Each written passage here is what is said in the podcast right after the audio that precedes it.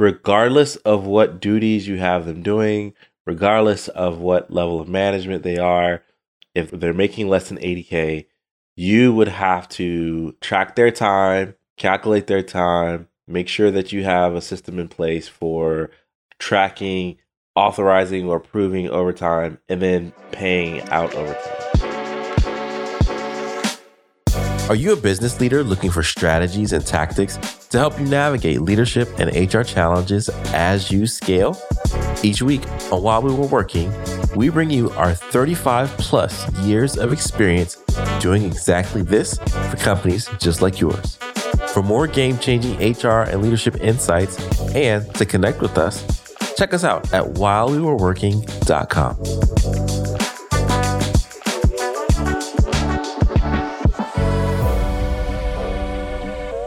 Hey, what's going on? Thank you for tuning in to episode 33 of While We Were Working, show all about helping you as a small business leader tackle your tough HR topics. As always, well, not always, because sometimes I take vacations too, but this episode, I'm joined by my awesome co host, Sommer Keytron, who is our consulting practice manager. And we are going to tackle two very important topics potential overtime law changes that you need to know. And let's just put all cards on the table. Do startups really need HR? And if so, at what point? So, mm-hmm. Sommer, you doing all right today?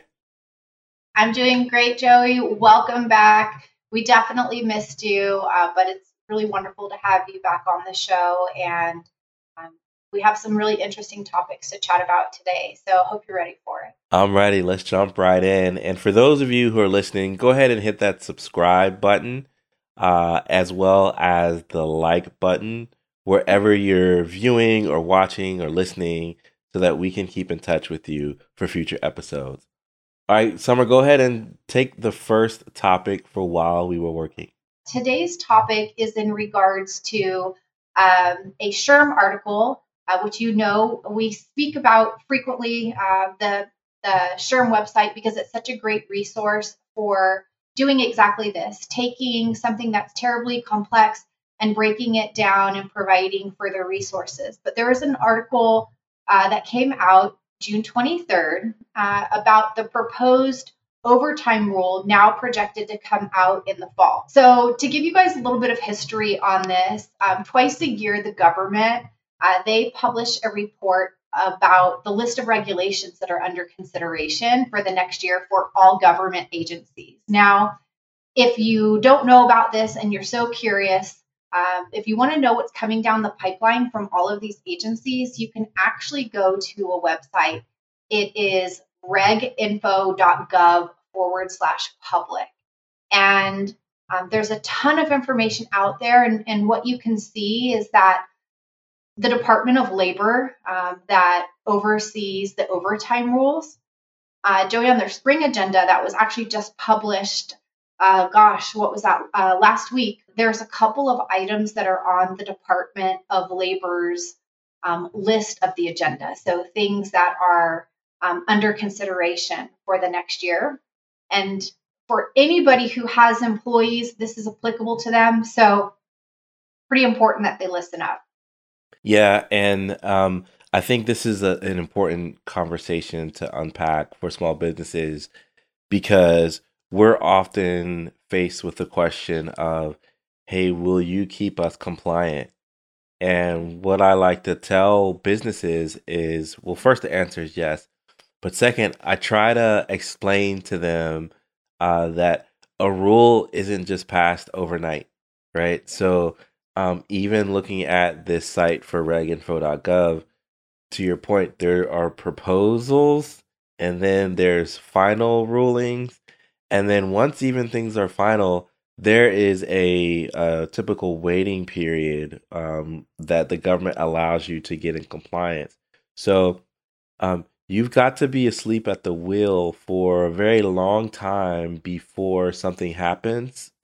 But um, if you're not looking for it at all, you wouldn't even know that you're not you're asleep at the wheel. So I just wanted to give a little bit of context around kind of the state and nature of how the federal government creates policy, puts it in place, and then holds you accountable. And the fact that we're always looking for these sorts of things.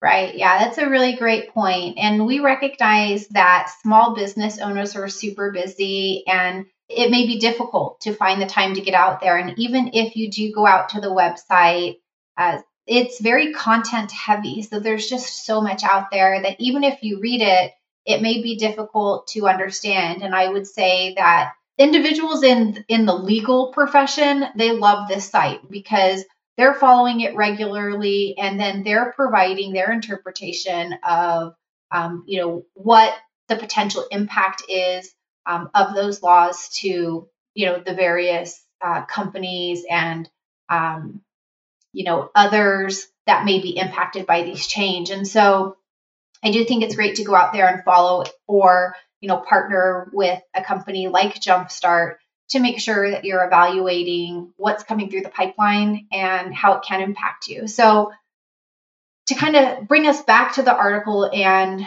the Department of Labor spring agenda, there's a few key things that I wanted to point out from this article and also from uh, the reginfo.gov site that I think small employers, or actually all employers, um, but specifically small businesses, I think really need to think about uh, the potential impact on this. So, on the Department of Labor's list, I would say very, very high is addressing the minimum wage for workers that are currently in an exempt status and the real possibility that they may be raising the minimum salary level for those that are in an executive, administrative, um, and professional exemption.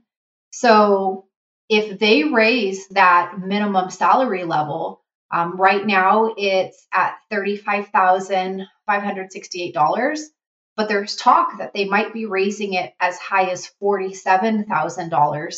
And if some advocate groups have their way, it may even creep into the 60s, potentially the 70s. So, Joey, what can you imagine that impact could have on not only small businesses, but like all businesses? And how significant is that, in your opinion? Yeah, there are a, f- a few things here, and I'd love to unpack this a little bit more in um, my, my roundtable this month. But when you raise, well, so first of all, what this basically says is as long as you make over this amount, you don't have to pay someone overtime. Again, it's only one test, it's only one slice of the pie. But many times we don't look at all of the tests. We don't run jobs through job analysis to determine does it pass all the tests. So a startup or a nonprofit or any company that is not as savvy or on top of uh, HR labor law might say, okay, I want to hire an employee. I'll pay them forty thousand a year. They're uh, exempt from uh, overtime, so we don't have to pay them if they work more than forty hours in a week. But that isn't always true. Now, by raising, and it's not always true because again, the duties test. But when you lift that lid from 35 568 to uh let's just go to the extreme to 80k what that then says is anyone who makes under 80k is eligible for overtime. So regardless of what duties you have them doing regardless of what level of management they are if they they're making less than 80k you would have to uh first of all uh track their time calculate their time, make sure that you have a system in place for um, tracking, authorizing or approving overtime, and then paying out overtime. We could go into more, you know, pros and cons about this, but that's the biggest thing to wrap your head around is think about the employees on your team that are currently at a certain salary level, 35k or more, and then who's at that 47 who's at that 60 who's at that 80 and what adjustments might you need to make? Because if i'm an employee and i find out that i am on a salary and you're working me 50 hours 60 hours a week but i should be eligible for overtime you better believe i am calling the department of labor and saying my boss is not giving me my overtime and i need back overtime and all of the fines and fees that come with that. Oh man, that's uh, that that's bringing back some some real memories. But a few other things that I wanted to add to this is that you know the alternative that some companies may consider in order to preserve that exempt status is simply elevating that salary and that financial impact you know as an alternative to paying the overtime that's always an option and that's typically what i see most companies first evaluating when these types of changes happen is okay well we'd like to preserve their status. So how much is it going to cost us in order to bring them to that salary? And it's a significant it's a significant dollar amount. But joey you also mentioned something about the duties test that i wanted to mention because on this spring agenda the department of labor is actually also considering modifying the duties test to closely follow who guess what follow california standards yeah is, um, in, in the simplest explanation saying that uh, in order to meet the duties test, that 50% of time spent must be solely on exempt duties. So, lots of potential changes coming down the pipeline. And, and the last one that I'll mention that I found the most fascinating of all is that um, the DOL is actually looking to find a way to uh, essentially create an automatic increase that's tied to the consumer price index so that um, increases similar to what they're considering right now to raise that um, minimum salary level will be tied to um, essentially tied to a process like if it was cpi without having to go through the long legal process of updating it and i think that that's um, one of the best things that i've heard the Department of Labor come up with to make it a little easier for employers to plan for this type of change. Yeah, yeah, I think um, there will be many different opinions about this, but from your informed perspective, sounds like it's a good idea. Almost uh, set it and forget it because you know you can look at CPI and then you have to adjust by X percent.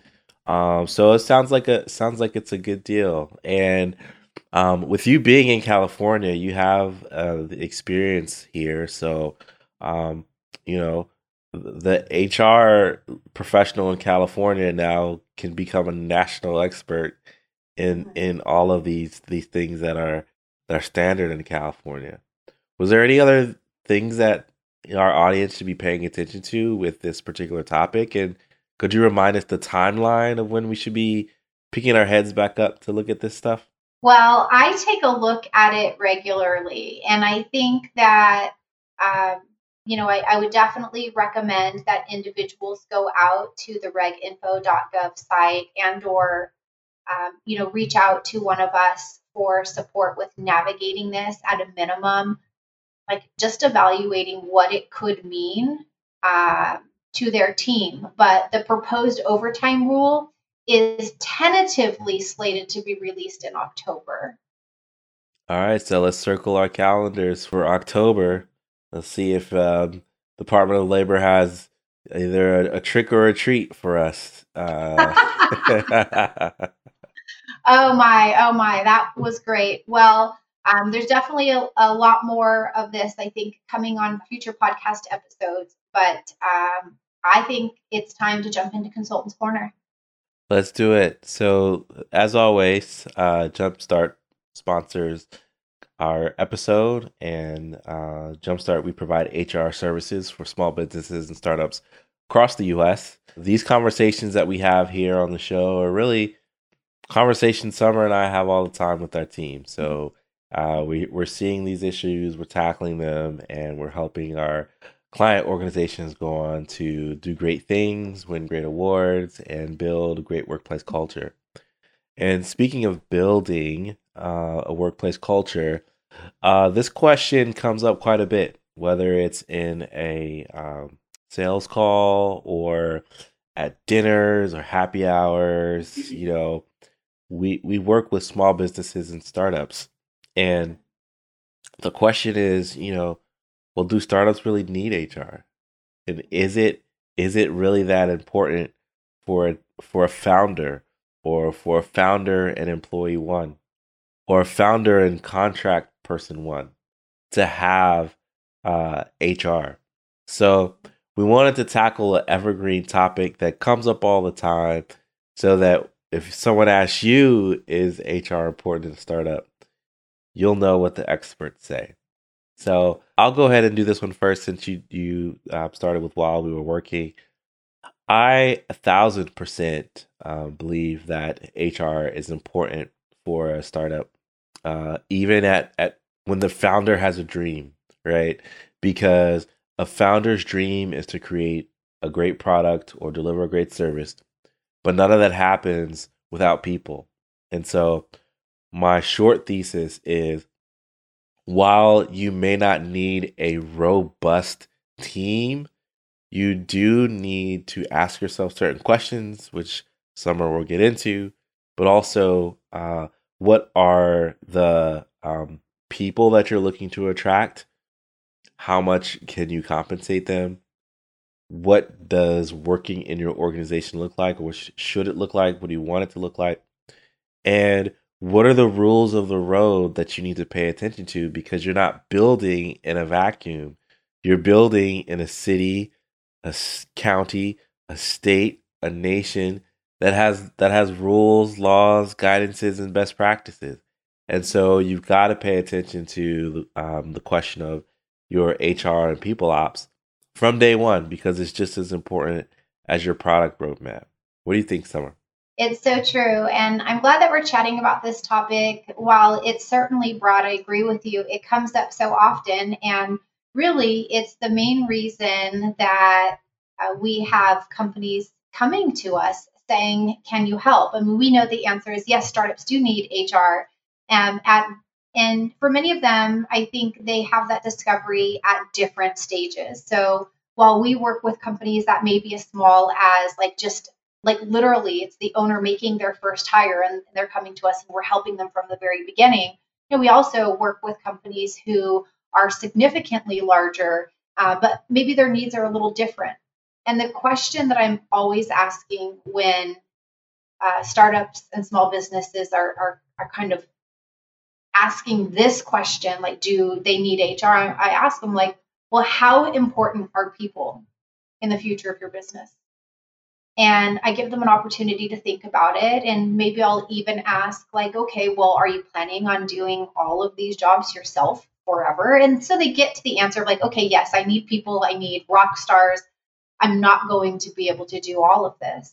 And so, you know, we start talking about compliance and how there are so many different laws that companies need to navigate.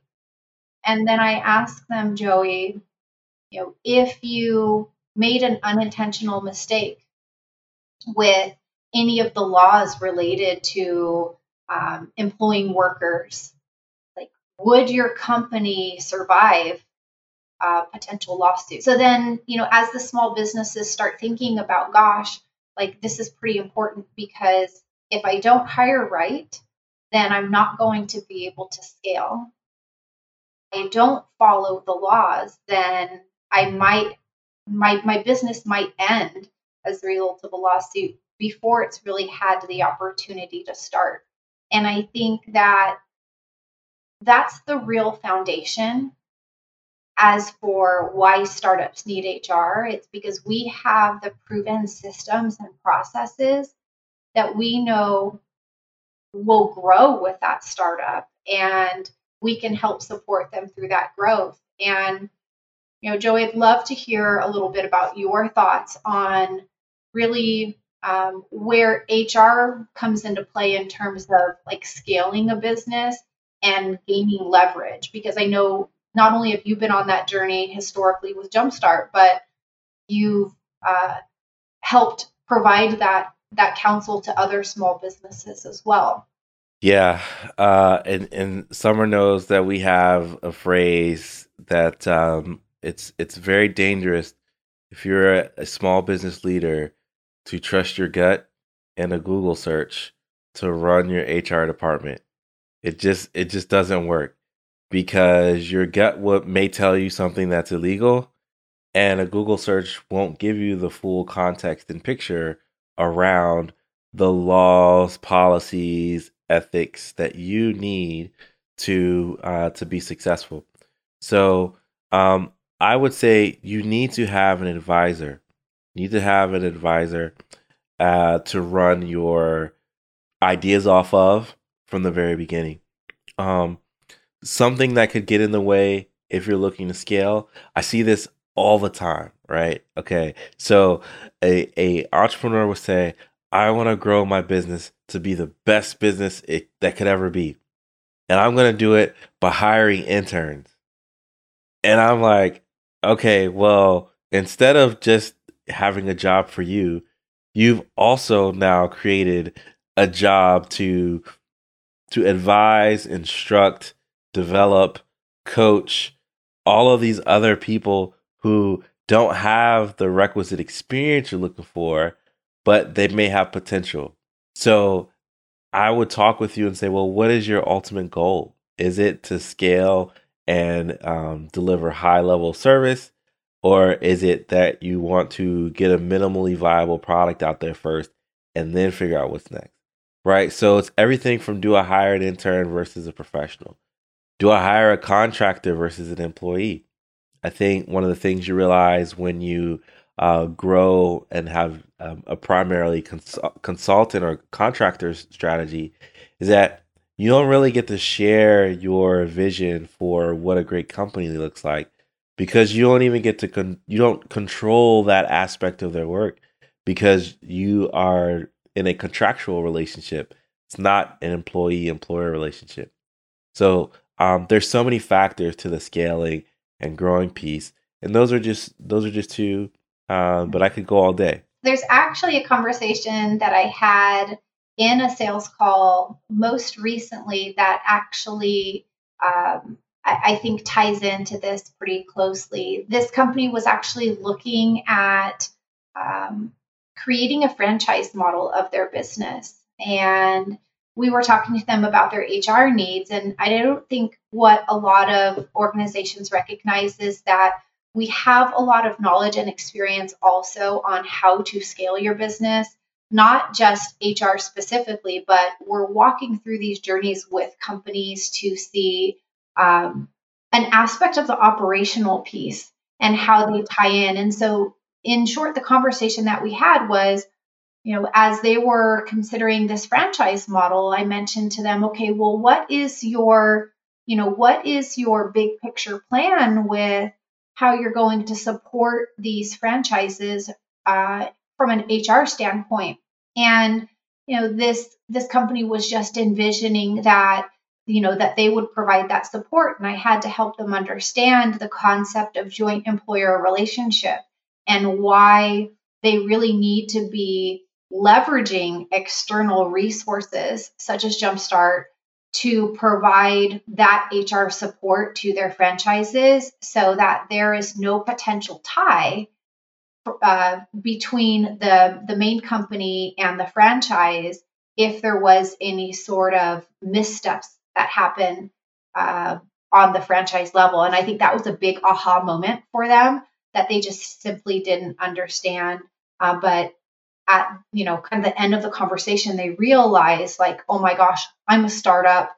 There's so much that I don't know, and I need to invest in my company and my dream by hiring those that have you know that have gone through this before and can be my advisor along the way our companies are are special to us, but they're not. And I'm saying this as a founder, like they're they're special to us, but the operational science is not unique, right? Like you you got to apply the same principles, the same strategies, same expertise to go out and create those special results. But if you don't have the expertise for accounting, marketing, uh, human resources, legal, you'll run into snags and challenges along the way that won't get you there when really you just had to build your advisor team to get where you want to go. So, and then the last thing I'll say about this, as far as do startups need HR, I'll say um, I learned it. Um, Michael Bush, he says it in one of his classes. He says people problems become P and L problems. So people problems become P&L problems. So what may be a trouble employee that you don't know how to deal with, or what may be a talent gap that you haven't filled, ultimately it's going to uh, impact your ability to be profitable. So you need to um, solve those things as quickly as possible so your company can thrive and grow. That's all we got for today. Thank you as always. If you like this episode, go ahead and uh, let us know. And we will see you next week. Thanks, everyone. Thank you for tuning into this week's episode. Got more questions? Then make sure you check out whilewewereworking.com for more tips and resources. Or shoot us a message on social media. See you next week.